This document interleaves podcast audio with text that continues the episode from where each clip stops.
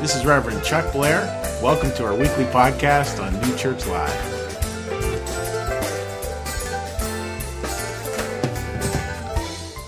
Great to have you all here today, and, and it's really an inspiring service. And we're going to look at that whole concept of home. You notice all the songs will deal with home today. And can we find our way home? What does it look like when we do that? And, and what does it look like to really be embraced? You know, I, I love this idea. Just try this out for a second. What if this?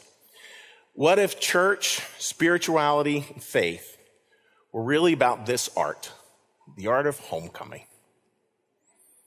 The art of homecoming. There's something to think about. There's something to hold in our hearts and, and, and to really start to, to allow in. It, it, was interesting, you know, I've been reading a lot about social media and, and social media that's kind of like taking over our culture and how though do we find home in that and social media and all the mechanizations around that and how challenging that is. And how do we sort of get still and get back to some of these basic core lessons of the human soul, of how we interact with each other, how we relate like literally how we relate. And that's so much part of this forgiveness piece. And we've been doing a series here on forgiveness. Why forgive? I'm going to have you say the L word there. Why forgive? Ask the question. So you can be free to love. So you can be free to love. It's that simple. If you have all this stuff in your head, you're not free to love. You're not free to love. But can we package it appropriately? Can we put it away? Can we find those places where we need accountability, those places of surrender? And can we just become free to love? Last week we looked at forgiving others. This week we're looking at, please say those two words, we're looking at being forgiven. Being forgiven. What is it like to accept forgiveness? You know, I, I, think it's a little bit, folks, tr- it's tricky. I think it's a little bit like the whole idea of gratitude. It's re- there's two disciplines to it. One's a little easier than the other. I think for a lot of people, they have a really easy time offering thanks, a really hard time receiving it. For some people, not for everyone, there's an easier time in offering forgiveness than there is in accepting it. And maybe by the end of the service today, we'll be able to learn to just maybe accept, accept forgiveness in a little bit of a different way. Now, the story I want to tell you today, and it's a beautiful story. It's a story of what's called the prodigal son. If you're not familiar with that, it's, it's a story in the Bible that it's about forgiveness, probably the most well-known story about forgiveness. The word forgiveness is actually mentioned zero times in this story of forgiveness, which is kind of cool in and of itself. Because I think where it's pointing us to is this. Is pointing us to that forgiveness, if we really are to forgive, that forgiveness is actually relational. It's relational. It's about how we relate to other people, to God, and to ourselves. And it's a pretty simple story you're going to hear. It's a story about a circle. You have a circle, which is a family. You have a younger brother who decides, I'm out of here, does a lot of really bad stuff ends up going to a very, very different place over here. And he wants to get back into this circle. Hint, the H word. He wants to come back home. He wants to come back home. Dollars to donuts. There's a part of you that wants to come home too. And wants to get the forgiveness of that wants to be able to enter back into this space where you're home, where you're loved, where you're cared for, where you're connected. And that's what this story's about. And there's so many beautiful parts. Like I have, I mean, again, I, am sort of a hired gun. So the, the prodigal son, I've been studying this for a long time. I've preached on it a bunch of times. I've read it a bunch of times. I've been preached to about it a bunch of times. And every time I look at it, it opens up one layer more. More and more of a miracle every time. So I want to read to you this story, and then we're going to sort of pick it apart a little bit. So just get in your comfortable sort of reading, somebody reading to you position. The parable of the lost son or the prodigal son. There was a man who had two sons, and this man here represents God. Represents God who had two sons. The younger one said to his father, Father, give me my share of the estate. So he divided the property between the two sons. So the one son said, Look, I'm out of here. Just give me my money, cut the check, I'm out. Not long after that, the younger son got together all he had, set off for a distant country, and there squandered his wealth in wild living and really wild living. Some of the Bible translations I won't say because there's kids in the audience, but the guy went off. He went off, essentially blew all his money. After he'd spent everything, there was a severe famine in that whole country. And he began to be in need. Way of saying he wanted to come home. So he went and hired himself out as a citizen of that country who sent him to the fields to feed pigs. And again, with the feeding pigs, this would have been the lowest of the low. This was written for a Jewish audience. So pigs were considered unclean animals. I mean, it was, it was like as pigs aren't kosher for those of you who are Jewish. It's, it's as low as you can get to actually have to feed pigs. He longed to fill his stomach with the pods that the pigs were eating, but no one gave him anything. When he came to his senses, he said, How many of my father's hired men have food to spare? And here I am starving to death. I will set out and go back to my father. Go back to my father. And again, this is when you think of Jesus talking about the father, this is that same word. It's a colloquial word, as I said last week, for daddy and say to him, Father, I've had sinned against heaven and against you. I'm no longer worthy to be called your son. Make me like one of your hired men. So he got up and went to his father.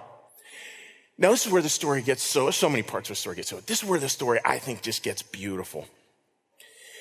So here he is. He's got in his mind what he's going to say. He has rehearsed the phone call. He has rehearsed how he's going to ask and beg and plead for forgiveness and just to be treated as a servant so that he doesn't starve. He's got that in his head. He doesn't even have time to say it, though. Now, he does come back to it. You'll see in a few minutes, but he doesn't even say it. Folks, picture it. Picture it. Like, it should give you chills. The father sees him a long way off, way out there in the distance.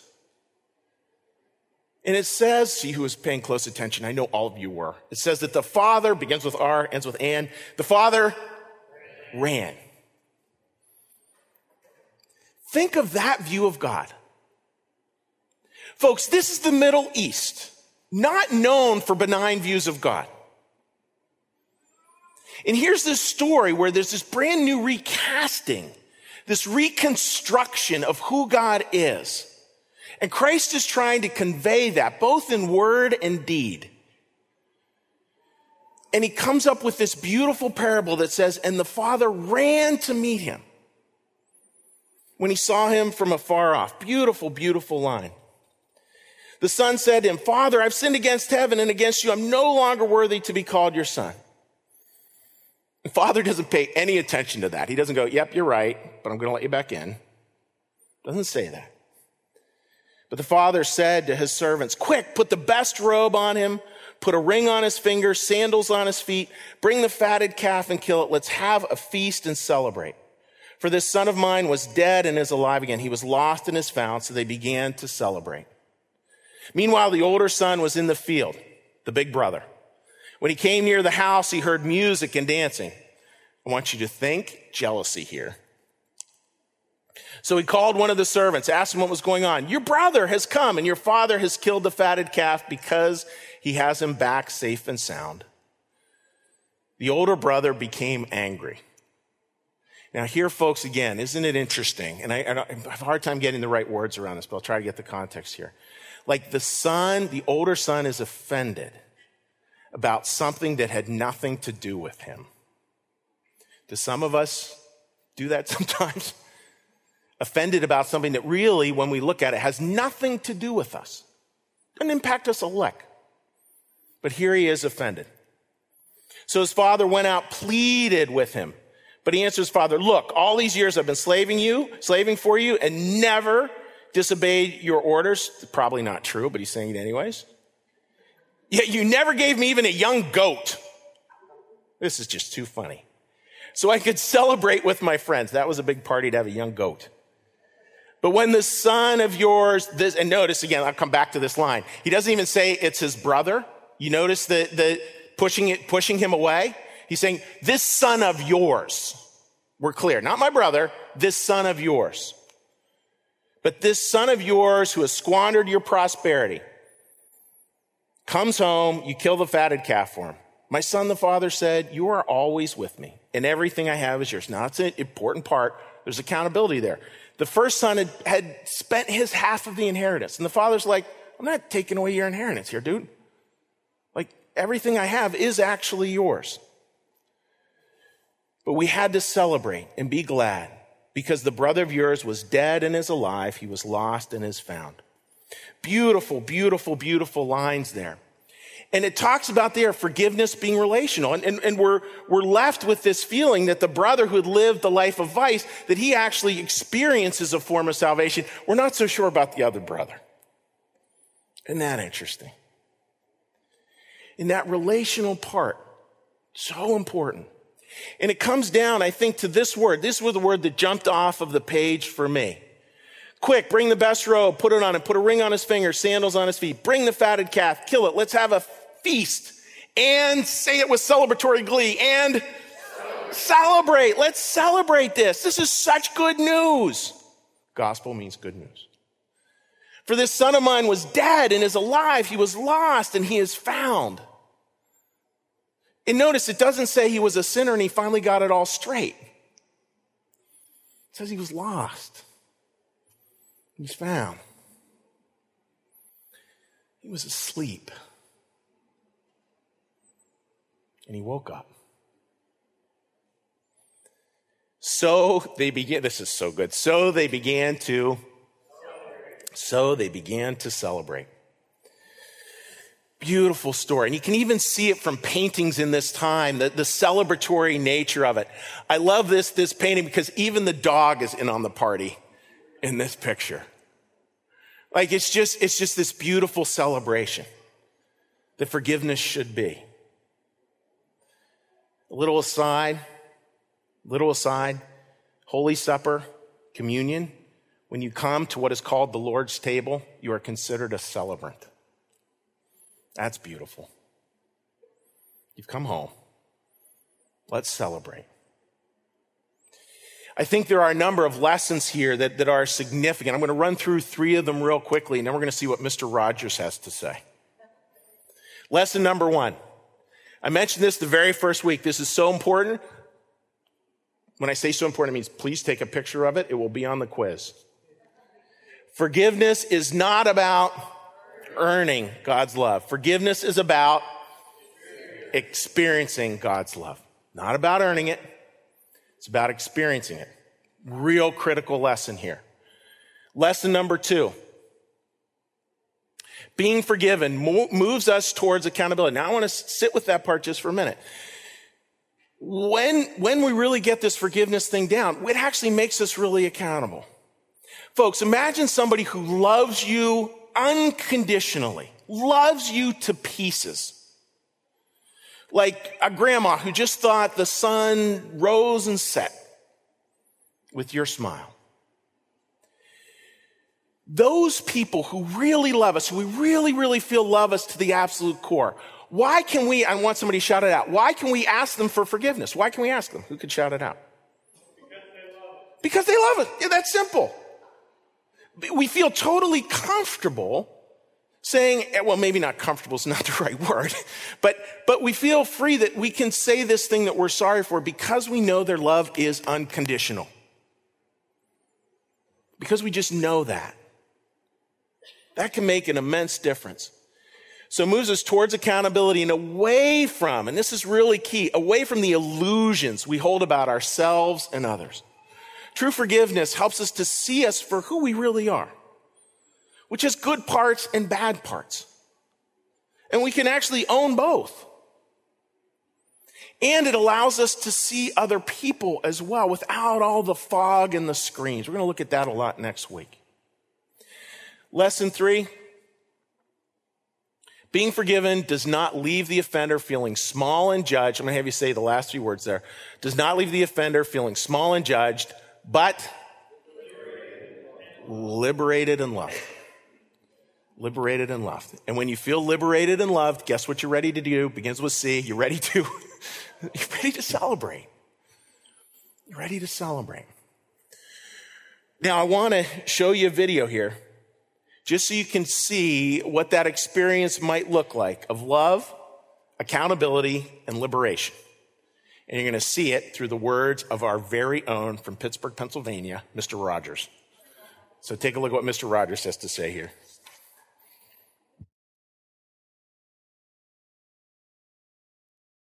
Hello, I'm Fred Rogers, wanting to add my welcome to you for this workshop about helping children deal with angry feelings.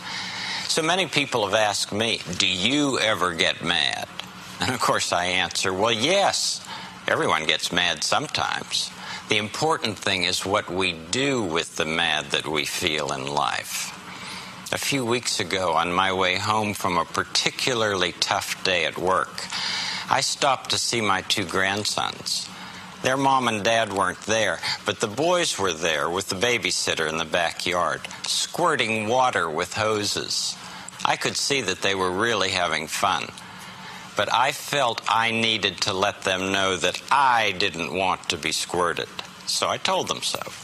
And little by little, I could feel that the older boy, Alexander, was testing the limit until finally his hose was squirting very close to where I was standing. I said to him in my harshest voice, Okay, that's it, Alexander. Turn off the water. You've had it. He did as I told him, said he was sorry, and looked very sad. The more I thought about it, the sadder I got. I realized that Alexander had not squirted me and that I had stepped into his and his brother's play with a lot of feelings left over from work. So when I got home, I just called Alexander on the phone. I told him I felt awful about my visit with him. And the more I thought about it, the more I realized that I was taking out my anger from work on him. I told him I was really sorry. Do you know how he answered me? He said, Oh, Bubba. He calls me Bubba. Oh, Bubba, everybody makes mistakes sometimes. I nearly cried. I was so touched by his naturally generous heart. And I realized that if I hadn't called him, I might not have ever received that wonderful gift of Alexander's sweet forgiveness.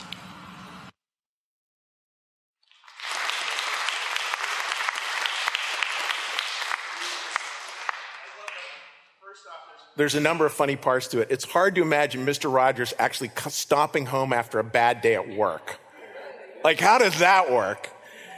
And then when he says, in my harshest tone, I'm thinking, what would that sound like? But, but don't you love it? Don't you love it? Like, can you see the accountability there? Yes or no? Can you see it? Yes. Do you see the love there? Yes. Do you see somebody who's, who's, who's, who's become liberated and free? Both of them. Yes. It's beautiful stuff. Angela's going to share a few words. Then we're going to have a middle song. I want to come back. I want to talk about that. Yeah, like, how do we continue to really let this sink in? to really start to figure out a way to allow forgiveness to seep deep into our souls as we come.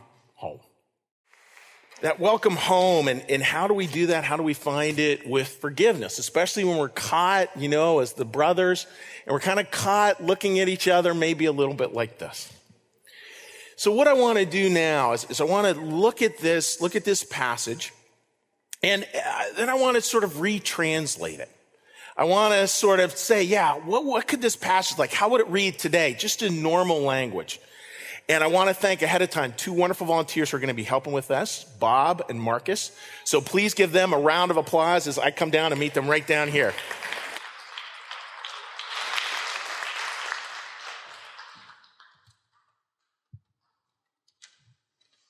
So I want to read for you first a, a Bible passage. And then what we're going to do is then we're going to kind of work at retranslating it just into the way modern language might look. Now, this is the way the Bible passage goes. The older brother became angry, refused to go in. So his father, go into the party there. So his father went out and pleaded with him, but he answered his father, look, all these years I've been slaving for you and never disobeyed your orders. Yet you never gave me even a young goat so I could celebrate with my friends. But when this son of yours who has squandered your property with wild living comes home, you kill the fatted calf for him. Now we're going to go back to that first slide. Bob, you're going to stand here. Marcus, you're going to stand right over here.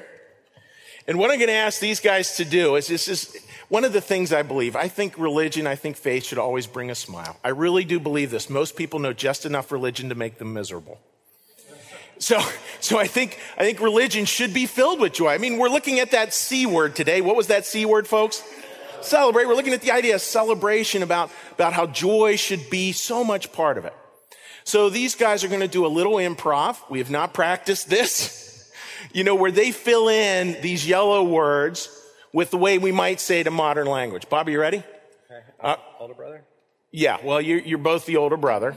And I'm going to read the white part, and then you're going to rephrase the yellow part, became angry. And then, Marcus, you're going to say refuse to go in. You're going to put that in modern language. All right, so refuse to go in the party. What do you refuse to do? All right? You ready? The older brother. I, I am really upset. Excellent. And I'm out of here. I'm out of here. These guys, give them a round of applause, folks. I got them juiced up here. That's good. You guys got it. But he answered, Look, all these years I've been uh, loyal and, and humble and uh, doing everything you want me to do selflessly. Excellent. And all these years I've been driving around in a Geo, and he comes walking in and you uncover the Mustang and let him have the keys. Excellent. You guys are scary good at this, just so you know. Next slide. Yet, you never gave me the beamer uh, with the satellite radio. Um, he's been messing around, crashing in your Mercedes, and I, I don't even get to drive the beamer. Excellent. Marcus, your turn. But when he comes back after all these years and maxing out your credit cards, who has? Uh, that was, yeah. that was good. That was I liked it he's kind of taking advantage of you um, while I'm here working at your behalf. Excellent. Your property with wild living comes home and you buy him a whole bunch of sushi. Give them a round of applause, folks. You guys did great. Thank you.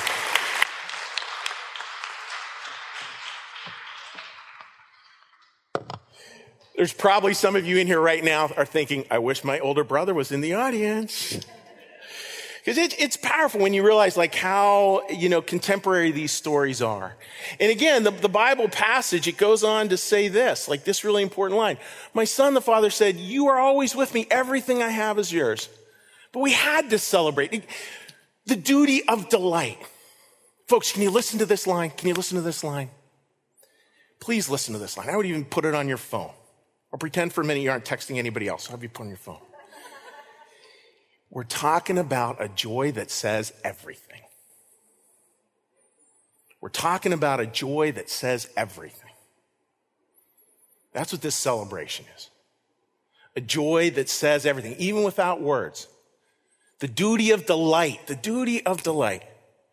And be glad because this brother of yours was dead and is alive again. He was lost and is found. It's a father's way of very kindly saying, son, don't make it about you. It's not about you. It's about him. And you notice he's not in this one. He's not in this one. He's no longer referring, we look in this passage, no longer referring to that as, you know, that brother. He's, excuse me, that son. He's, he's trying to get him to see him again as his brother. Trying to get, again, to see him in kinship, one with another.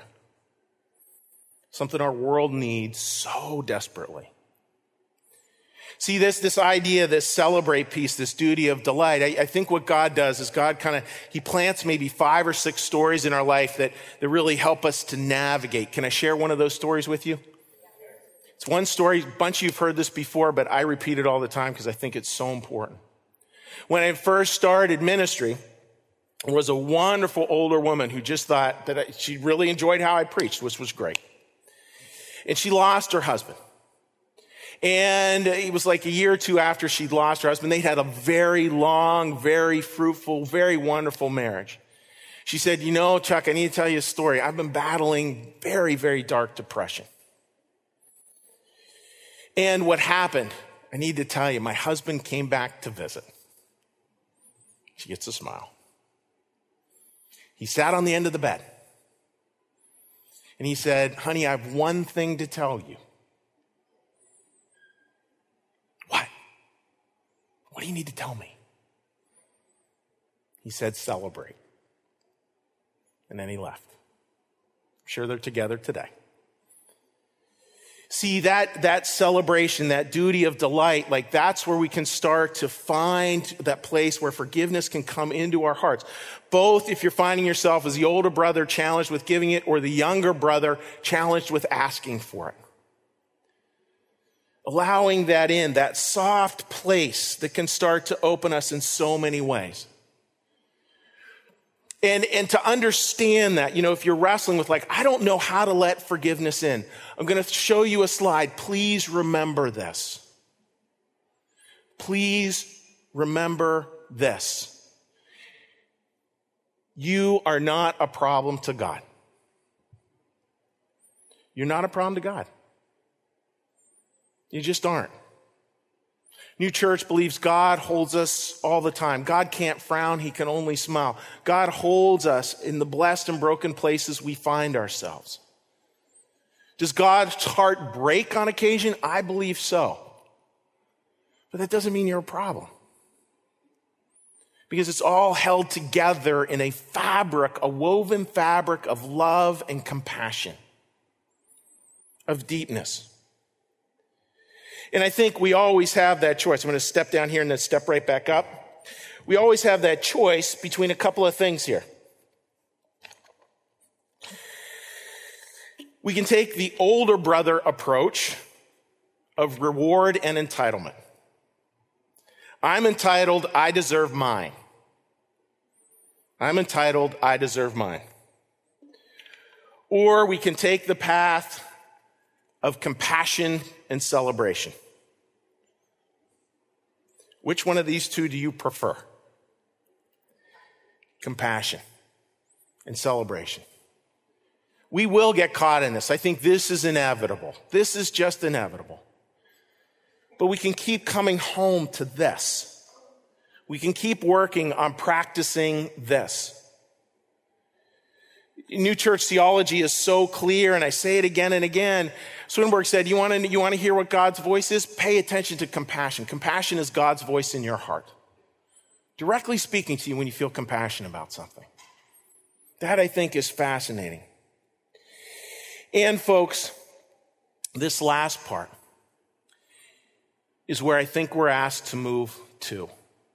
And this is really tricky, what I'm about to share. And again, like I, I, very often you'll hear me say, like, I wish I had words. I don't really. But I do find this to be really important. And maybe you can, after church, flesh it out in your own way. I think with all of this, trust versus understand. I went to see somebody because I was struggling just a few weeks ago. When I struggle, as many of us do, my primary occupation tends to be help me understand, help me understand, help me understand. I want to get it. Help me understand, help me understand. All the other understanding freaks, please raise your hand. You know, we want to just understand it. A relationship's really strained and you want to understand what's going on. I want to understand, I want to understand, I want to understand even with people who like come back and ask for forgiveness or people who offer forgiveness, we're, we're trying to get like, well, how's God going to make this work? And if I welcome this person back into my heart, or I welcome that part of myself that I've kind of put over on that mat, if I welcome that back into my heart, like, how's that going to work? And, and am I rewarding bad behavior somehow? Like, if I welcome that back in, or I welcome them back in, or I become forgiving, does that mean that it just, it just keeps this vicious cycle going? Like, how does all this work? Like, I want to understand, I want want a strategic plan. What God says is this. Please say the T word out loud. God says simply trust. Just trust. Trust that there's pieces you don't get. Trust that you'll never completely understand. Trust the people will hurt you just as you will hurt other people, but that we still keep showing up as best we can. Because that's what so much of forgiveness is about. It's not a trust that everything will go my way eventually. It's not even a trust that if I just wait, I'm going to get mine. It's a much quieter trust. A trust that's known by the word of faith. It's just a trust that I can only see one little piece of this. I can only do what I can do. I can allow forgiveness into my heart. I can do the best I can to welcome that estranged part back home because there is a bigger picture. God somehow is sewing it all together. And in the end, when we really learn to trust, forgive, and seeing that forgiveness is staying in relationship, we learn to celebrate. We learn to celebrate. Because that is indeed gospel. That is indeed a huge part of the good news that we celebrate in church. Amen. So, what we're going to do now is now I'm going to offer a prayer. You have an opportunity to say your own prayer, the Lord's Prayer as you know it, or to have a moment of quiet reflection. And then we are going to rock out on the final song. So, you are more than welcome to stand and sing with the band at the last song, or just sit in your seat and enjoy the music as we close today's service. So, please join me in prayer. Dear Lord, thank you for your presence here today among us. And Lord, help in our hearts the words to come closer and closer that we maybe, maybe this are not saved, are not saved in the ways we might think. In other words, saved from sin. But maybe, Lord, we're saved through it, through those mistakes that we make, and through that process through that art, the art of homecoming, the art of coming home to you. Not a distant God, not a faraway God, not a mountaintop God, but a loving father, a loving parent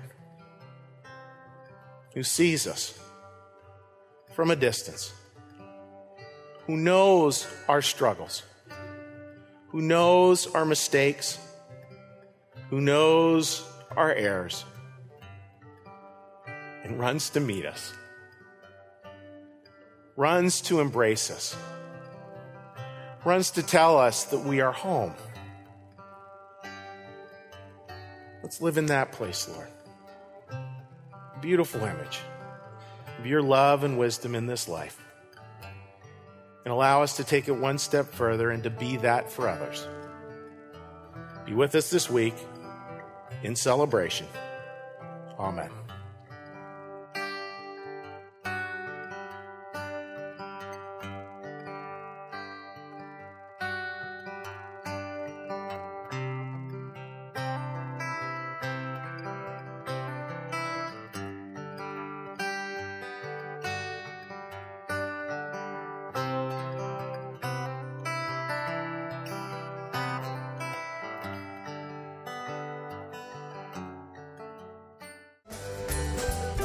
Thank you for listening. You can support this podcast at www.newchurchlive.tv.